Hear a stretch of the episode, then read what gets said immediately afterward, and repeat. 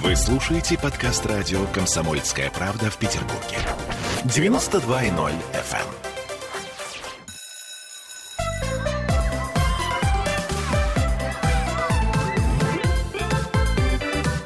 Родительский вопрос. 11.03 в Петербурге. А, со мной на связи Дмитрий Альшанский из Екатеринбурга, где, наверное, не 11.03. Да, сейчас у нас тут 13.03. Доброе утро, Оля. Друзья мои, мы в прямом эфире, и буквально через несколько минут к нам присоединится, помимо психоаналитика Дмитрия Альшанского, а, наш нутрициолог Ольга Панова. Мы ждем ее, ждем ее тоже по Zoom. А, и сегодня мы поговорим на такую интересную тему. Вот, собственно говоря, кто в доме хозяин? А, естественно, многие из вас ответят однозначно. Ну, конечно же, я, скажет папа, или, конечно же, я, скажет мама. А на самом деле вполне возможно, что э, хозяин-то его вовсе ребенок. Бывает же такое? Бывает. А еще бывает, что наоборот, мы отдаем детям слишком много власти. Ну, а бывает, наоборот, навязываем свою точку зрения как единственную существующую. Ну, давайте попробуем разобраться, чем опасна и та, и другая позиция. Ага, все, я вижу Ольгу Панову. Оля, привет. Да, доброе утро. Я напомню нашим слушателям, что мы в прямом эфире, что нам можно писать в трансляции ВКонтакте.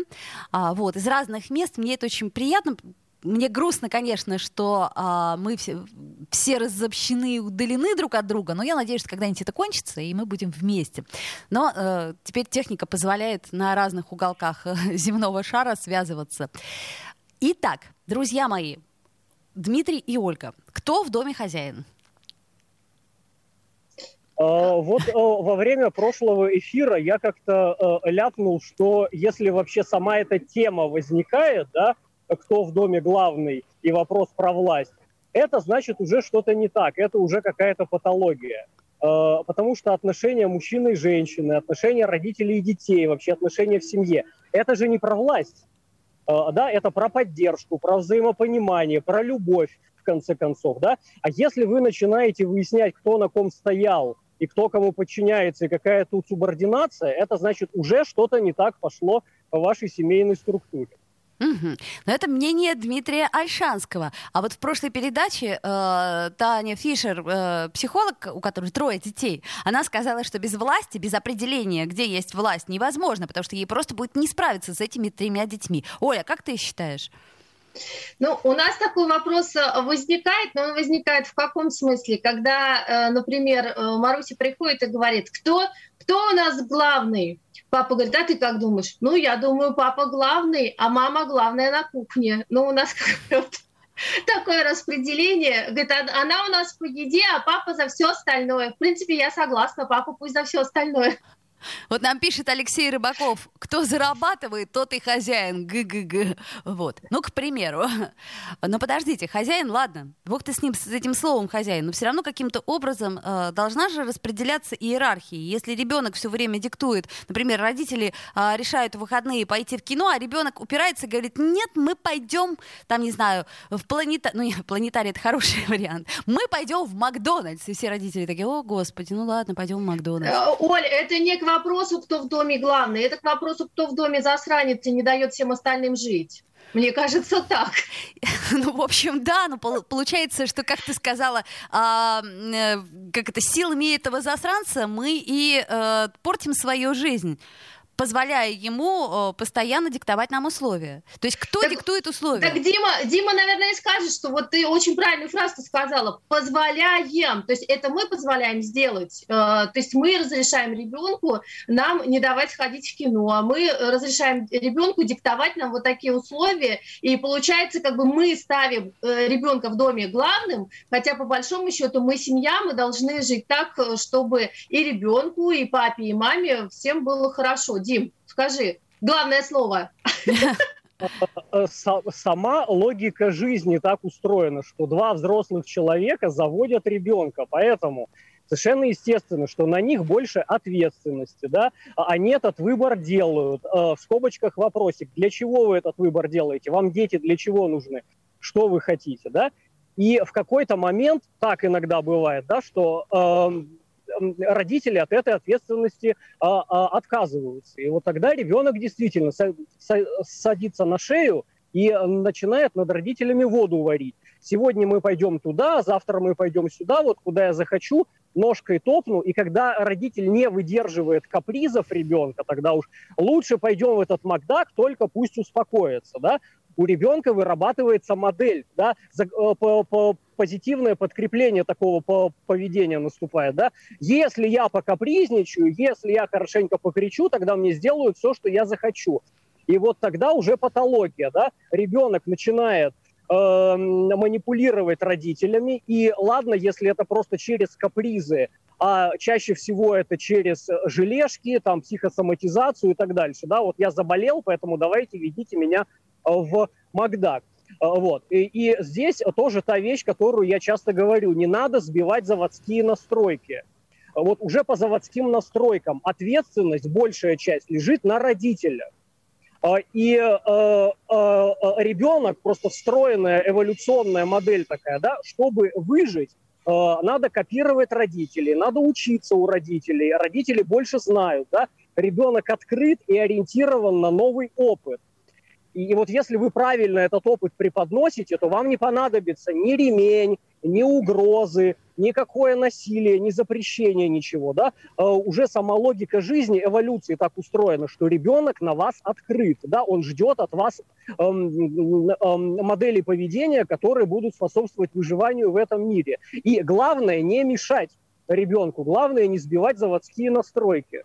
Ну, заводские настройки могут быть все-таки разными. И потом, смотри, есть родители сейчас, это современные, которые пытаются с ребенком построить отношения такие а, очень близко дружеские. То есть, типа, мы с тобой, давай наденем одинаковые кепки, мы пойдем. -то. Вот. И это а, в каком-то смысле а, превращает родителя в подростка такого же подростка. То есть точно так же снимает с него ответственность. Ну и получается, что раз мы с тобой друзья-приятели, так я могу тобой точно так же манипулировать. У нас нет субординации. А должна ли быть субординация в семье? Вот я об этом и говорю. Родители часто с себя снимают ответственность. А, и э, вот то, что ты описала, да, давай мы будем одеваться одинаково, давай мы станем подружками, давай мы станем друзьями. Э, это комплекс родителя. У него что, друзей, что ли, нету, с которыми он может, ровесников, да, с которыми он может поменяться трусами и бегать на перегонки, да?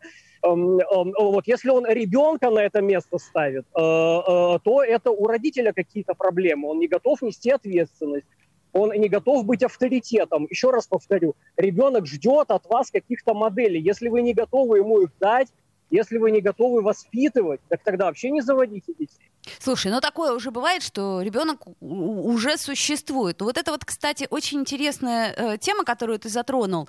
А, когда, например, э, ну вот у меня есть конкретный такой э, случай, когда мама, она говорит, ну вот у меня нету мужа, но у меня есть сын, и я вот все свое время свободное провожу с сыном, мы с ним дружим, мы с ним сюда ходим, а, мы с ним ходим на его кружки, мы с ним, ну а что делать? Гоняем футбол в Таврическом саду. И вот... А, это называется как? Это называется Эдипов комплекс. А, а, да, потому что ребеночек женат на маме, а мама замужем за сыном, да, и свои некомпенсированные гештальты, незакрытые, да, она начинает воплощать в отношениях с ребенком. Это патология. Теперь представьте, как тяжело этому ребенку будет заводить какие-либо отношения с мальчиками или с девочкой. Почему тяжело? А, ну, потому что он женат на маме. А, она его вряд ли будет отпускать на свидание, а, а, она вряд ли разрешит ему дома не ночевать, например, там, алкоголь употреблять и так дальше, да. То есть, когда мама отсутствие мужчины в своей жизни пытается заместить ребенком, это классика эдипового комплекса. Это надо в, в психотерапии прорабатывать. Так, у Оли есть взрослый сын. Вот как Оле удалось воспитать хорошего взрослого сына? Оле прекрасный муж еще есть. Ну, у меня не было тогда мужа, вот. Дим. На самом деле, э, у меня вот то, что Оля ситуацию вот эту описывает э, на предмет того, что я с сыном одна осталась, э, э, и, в принципе, в какой-то момент, честно говоря, у меня так и получалось, как бы, что мы с ним везде, Но э, другое дело, что я с ним везде как бы ездила не то, что э, я по его делам, а он со мной по работе ездил. И мало того, у меня не было такого, что он там, вот ты сиди со мной вот здесь э, или вот так, потому что мне тоже так иногда говорили, а почему у вас ребенок бегает? Я говорю, а что он мне должен, сидеть в углу и шататься, что ли? Он нормальный ребенок, ему 5 лет, как бы хочет, бегает, э, спокойно разговаривайте, не обращайте внимания. Ну вот, но, э, то есть у меня, ну, ситуация как бы безвыходная была. Но с другой стороны, в какой-то момент я себя тоже поймала на мысли, что я начинаю на него грузить слишком много. Ну, то есть вот каких-то взрослых проблем. И даже меня это испугало, потому что я так себе представила, что маленькому ребенку это очень тяжело вынести. Ну, Поэтому да. я стала перестраивать как бы, ну, и взаимоотношения с ним, ну, по-другому. То есть именно а... как с ребенком. А, вот, и это, это правильный ответ. А, потому что кроме того, что Ольга мать, да, Ольга еще и высококвалифицированный профессионал. А, и всегда есть чем, э, чем заняться, кроме детей. Ну вот это, кстати, нюанс, да. Не говоря а, уж да, вот... о личной жизни, ну, которая, в принципе, смотрите, в такой ситуации, когда мама занята э, ребенком больше, чем всем остальным, у нее нету э, даже потенции на личную жизнь. Она себе ее запрещает, да, потому что как же ребенок останется без нее? И то же самое делает ребенок. Он себе запрещает личную жизнь, там, подруг, друзей и прочее, потому что как же мама-то вечером, она что, останется одна? Она что, будет смотреть телевизор и ждать и страдать? А как... В общем, вот это вот интересная взаимоответственность, но, к сожалению, вот таких историй, как я описала, их очень много. Среди матери-одиночек. И, и, их очень много, Оля. Мало того, вот у меня, например, тоже была такая одна приятельница, которая... О, Олешка, до... секунду, давай э, мы сделаем паузу, после нее вернемся и именно эту тему продолжим. Родительский вопрос в эфире. Родительский вопрос. Вы слушаете подкаст радио «Комсомольская правда» в Петербурге. 92.0 FM.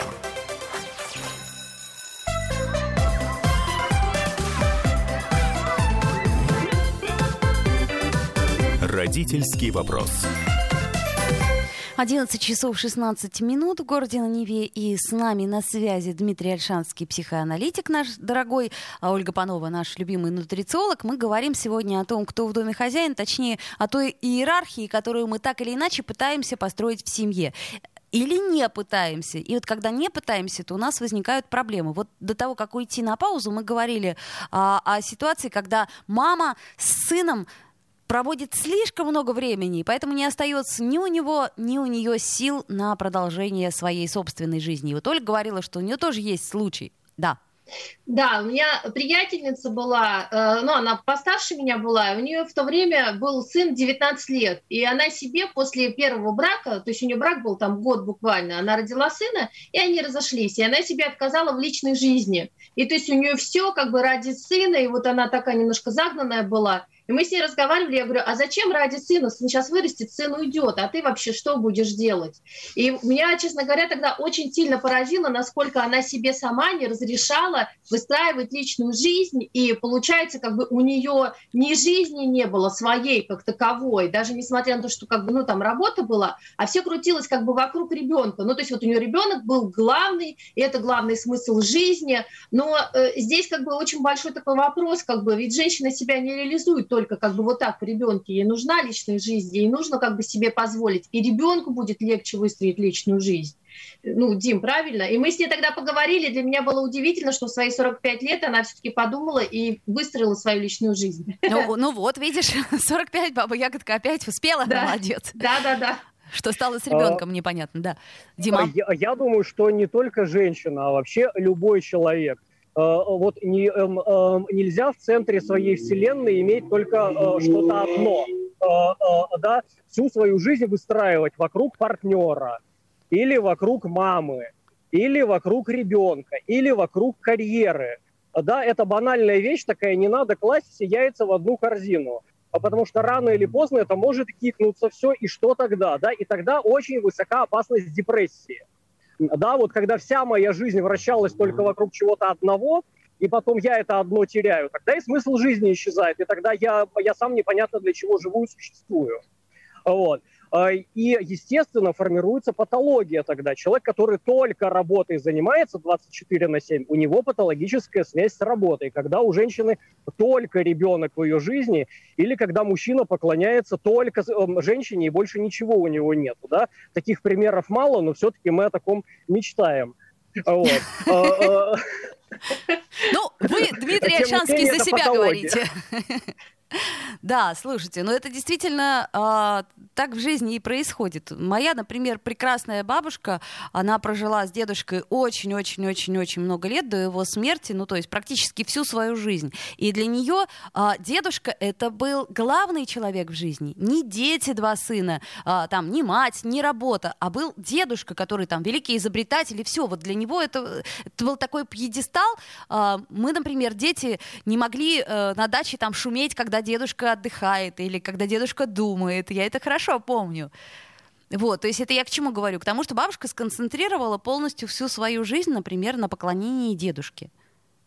Тоже же, наверное, вот странно. Я, я, я часто это пациентам говорю, да. В центре вашей вселенной, в центре вашего мироздания должны стоять вы сами. И единственный проект в жизни, который ты ведешь, это ты сам. Этот проект могут улучшать партнеры, мужчины, женщины, дети, да, и когда я забочусь о своем ребенке, это меня тоже улучшает. Я от этого э, кайфую, да. Я никогда ничего не делал для своего ребенка, потому что я должен. Все, что я делал, я делал из чувства любви, да, и, э, и, э, и заботы о нем. Никакого там родительского долга у меня нет, я вообще не знаю, что это такое, да. И вести нужно только свой собственный проект другие люди могут помогать мне, улучшать меня, делать мою жизнь более качественной, насыщенной, интересной, трагической. Да, иногда неудачные романы тоже нужны, потому что это расширяет душу, mm-hmm. да, расширяет experience. Вот. Иногда конфликты с, с детьми тоже нужны, да, и конфликт отцов и детей еще нужно правильно создать и правильно уметь его построить, потому что это расширяет наши психические возможности. Поэтому правильно создавать конфликты. Но в центре Вселенной нужно держать проект самого себя, конечно. Оля, ты что-то хотела сказать явно? Да, я хотела же добавить, что Дима говорит, качество жизни улучшает. Про питание забыл сказать, я же не могу. Конечно. Не, не добавить, что качество жизни, когда ты в центре, как бы питание должно улучшать как бы сто процентов. Ну, я, я здесь с Дмитрием согласна, потому что в какой-то момент э, я тоже пришла к тому же, э, что э, должен быть э, ты сам в центре себя и любить себя уметь, тогда ты сможешь любить и мужа, и детей, и всех остальных, и с ними действительно выстраивать отношения, которые будут долгие и которые будут давать всем вот это качество жизни. Иначе, на самом деле, все время будут перекосы, кто главный, и вот это вот мерится постоянно да-да-да. размером эго это, в принципе, так, так себе вариант, он всегда приводит, ну, как минимум, с мужчиной к разводу. Совершенно верно. А вот, э, Оль, а если мы немножко сконцентрируемся, вот просто, мне кажется, на примере еды это легче всего рассмотреть. Вот смотрите, у нас есть две крайности. Первая крайность это, э, ну, ладно, слушай, ешь, что ты хочешь, хорошо, вот, вот что, шоколадку, ну, бери шоколадку, ладно, только, пусть только замолчит. Или наоборот. Значит так, ты будешь есть то, что я сказала. Почему? По кочану. Ну, здесь стандартный вариант. У меня сейчас Маруся на любой вопрос или на любую просьбу, которую ты говоришь, она говорит, почему? Но вопрос весь в том, что э, как это, по почему ответ ее не удовлетворит, потому что она будет сидеть и почему, почемукать. Ну вот. Э, когда ты ей объясняешь все, ну, как бы логично, почему, то, в принципе, она с тобой согласна. То есть она может где-то поторговаться, как бы, что ее не устраивает, но э, здесь диктат, он наоборот вызовет отрицательную реакцию, так как сейчас э, вот эта вот, э, э, диктатура заставления всех прививок, прививки делать, да, это ведь у всех, даже те, кто хотел э, ее делать, э, не, не заставляйте меня, да, то есть сразу прям внутри все сжимается. Но вопрос-то весь в том, что э, объясните, покажите, как бы, какое количество чего. Вот я, например, как бы сейчас э, побегу делать ее, понимаете, просто вот побегу, потому что переболев, конечно, это вот ты даже не надо мне объяснять, что к чему.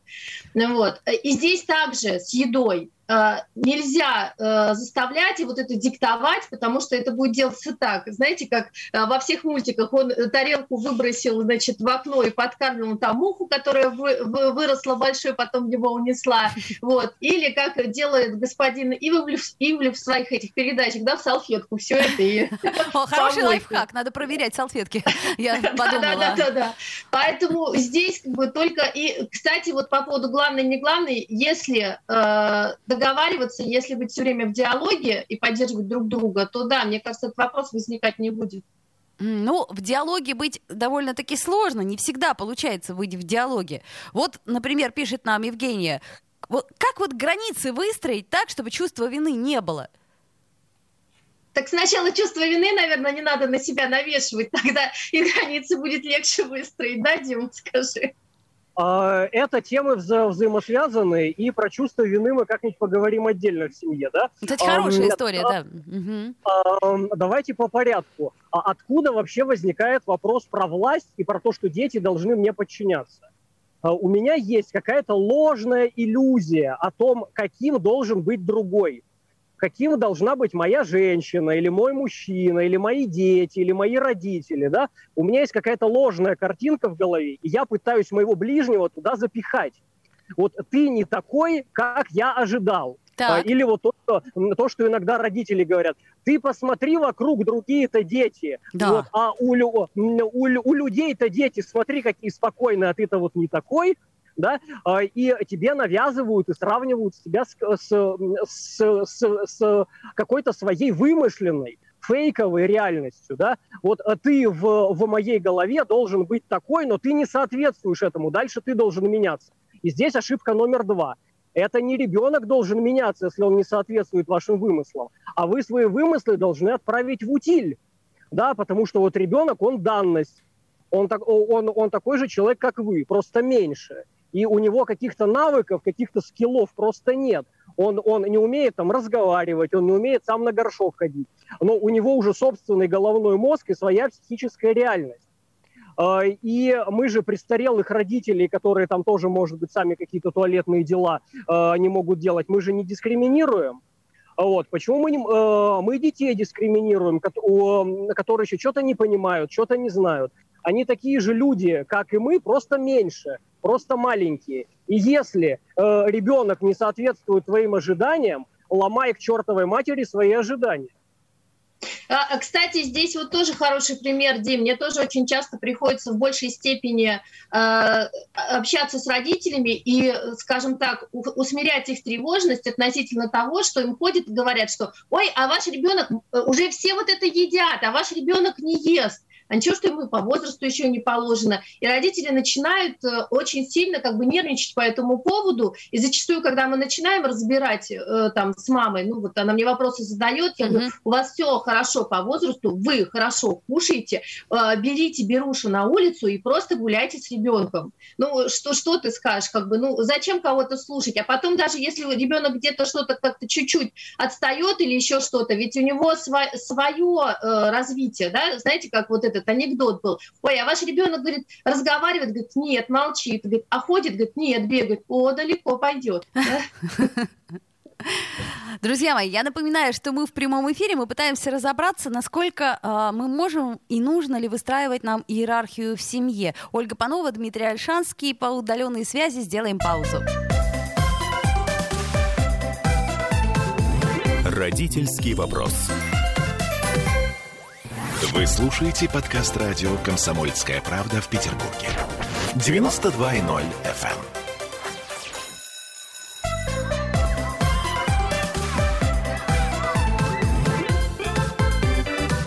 эм. Родительский вопрос. Вновь возвращаемся в эфир 11.33 в Петербурге, и мы э, по удаленной связи сегодня общаемся с Дмитрием Альшанским, нашим психоаналитиком, с Ольгой Пановой, нашим нутрициологом, и говорим мы сегодня про власть в семье. Точнее, про то, что, в общем-то, как бы, когда про любовь, так вроде как про власть и нельзя говорить. А, хотя многие мамы с этим не согласны. Многие как раз говорят о том, что а, без власти ведет, э, так сказать, к разложению и к тому, что ребенок вообще перестает кого бы то ни было слушаться. Дмитрий Альшанский, Скажи, пожалуйста, все-таки, а, что полная свобода или авторитарный диктат? Или есть где-то, а, так сказать, лазейка, чтобы нам было легче, но при этом мы понимали правила игры? То, то о чем ты говоришь, это очень круто, красиво, но очень сложно применимо в быту, когда ребенок, предположим, очень, а, как это сказать, э, беспокойный и сам по себе очень авторитарный. Ах, не ты, тогда я. Э, ни то, ни другое неправильно. Ни полная казацкая вольница, э, ни сталинский авторитаризм. Да? Э, потому что и то, и другое формируют нежизнеспособного человека. Вот наша основная задача как родителей – создать жизнеспособного человека, который не будет нуждаться в нас. Для того, чтобы бегать за разрешением, например, или чтобы действовать от противного всегда. А моя мама считает, что не нужно носить синие бабочки, а я вот на зло сегодня ей, значит, надену синюю, да, э, это тоже патология. Вот. Э, э, наша задача дать ребенку жизнеспособную модель. Если он беспокойный, это другой вопрос. А чего он беспокоится?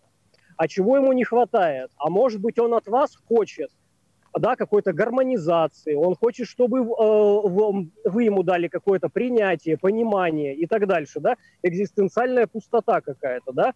Ребенок на пустом месте не бывает беспокойным, ребенок на пустом месте не бывает тираном в семье. Если он все делает наперекор вам, это тоже не на пустом месте. Если он гиперпослушный, а мы как-то эфир проводили, да, на, на эту тему, когда ребенок просто все делает, все, что да, по, по, пой мальчик или пой девочка, это тоже нехорошо. Вот, поэтому первое, что бы я родителям сказал, э, э, учитесь воспринимать другого человека абсолютно не похожим на вас. Вот ни ваши дети, ни ваши близкие, ни ваши партнеры не обязаны со, со, соответствовать тем стереотипам, которые вы себе напридумывали. Не обязаны, но а, хотелось бы. Не обязаны. А второе, да, э, э, ребенок вам ничего не должен. И тот факт, что вы его родили, это не значит, что он ваша собственность. Да, и что вы будете заставлять его есть тогда, когда он хочет, одеваться так, как он хочет, ходить на те кружки, на которые он хочет, встречаться с девочками или с мальчиками, так, как вы хотите, да, э, жениться, выходить замуж и рожать детей. Вот. А, один мой товарищ эм, такую забавную вещь сказал, да, э, для многих первый взрослый поступок в жизни – это развод. Э, почему? Потому что до этого ты часто действуешь просто по накатанной схеме. Да, ты родился, пошел в садик, потом в школу, потом в университет, потом женился, потом родил детей, вот, а потом что-то пошло не так. Да, и первый взрослый поступок для многих – это развод, потому что ты первый раз в жизни принимаешь решение самостоятельно и несешь за него ответственность, когда ты что-то делаешь не по графику. Вот, поэтому родителям неплохо бы, в-третьих, да, детей учить тоже жить не по шаблону, а вот так, как тебе удобно. Если ты хочешь бегать и орать, пожалуйста, бегай и ори. А у, у тебя, я помню, был прекрасный пример ребенок, который грязь захотел поесть. Да. Да, ты, ты можешь поесть грязь, но потом живот твой, живот-то твой, и болеть-то он будет у тебя, а не у мамы, не у папы и не у доброго соседа. Ну... Бедный сосед, Оль. Э, на самом деле, э, знаете, я вот сейчас Диму слушаю, и я вспоминаю, я каждый год ездила на Ставрополье к бабушке. У бабушки 30 соток огорода, О. виноградник. Э, в общем, хозяйство было большое, там свиньи, куры, там, ну, в общем, животины было много. И у нас, у меня у бабушки, у нее 19 внуков было, и, соответственно, половина там внуков было у нее, ну, там, все время. И что она делала? Она с утра распределяла всем обязанности. Ну вот ты э, вот это делаешь, ты вот это делаешь, ты вот это делаешь. До обеда все все делают, а после обеда делай чего хочешь, только вот в это время будь добр быть дома. И все. И на самом деле как бы было масса свободы вот в это время после обеденное. И мало того, еще мы делали э, много работы, как бы то, чему, в принципе, мы научились. Там я корову даже умею доить, как бы, чем хвастаюсь постоянно. Вот. Э, и ты и дело сделал, и свободы у тебя масса, куча приключений. Мне кажется, это очень классный как бы вариант, который учит и труду, и э, принятию решений самостоятельных, когда ты бегаешь и падаешь с забора. А вот а то, что Ольга рассказываете, да, это же не про власть и не про иерархию. Это игра да. такая. Это Да. игра такая. Ты приехал к бабушке, тебе дают задание подоить корову. Это же игра. Тебе Да. это не приказывают, тебе не заставляют, тебе это в кайф. А потом ты придешь в школу и скажешь, а что ты на сенокос-то умеешь? А тут у тебя клюква взошла, там све- свекла заколосилась. Что ты будешь делать? А ежели удои после усушки? Ну, в школе было так не щегольнуть, к сожалению. Зато сейчас, когда мне приходится да, по общественным делам ездить, щегольнуть я этим могу. Ну, э, с- Э, И, и Ольга правильный совет дала, да, с детьми надо играть. Вот, вот это пример игры. И вроде бы бабушка как бы всех заняла, всех организовала, но дети это воспринимают по приколу все. Да. Но это не просто пример игры, это пример, а, как это сказать, четкого расписания. Это, кстати, тоже очень важно, как мне кажется, для ребенка и для взрослого. Например, а, расписать как-то по дням, когда и что мы делаем, просто чтобы были какие-то опорные точки. И, ну, тогда, мне кажется, спокойнее всем.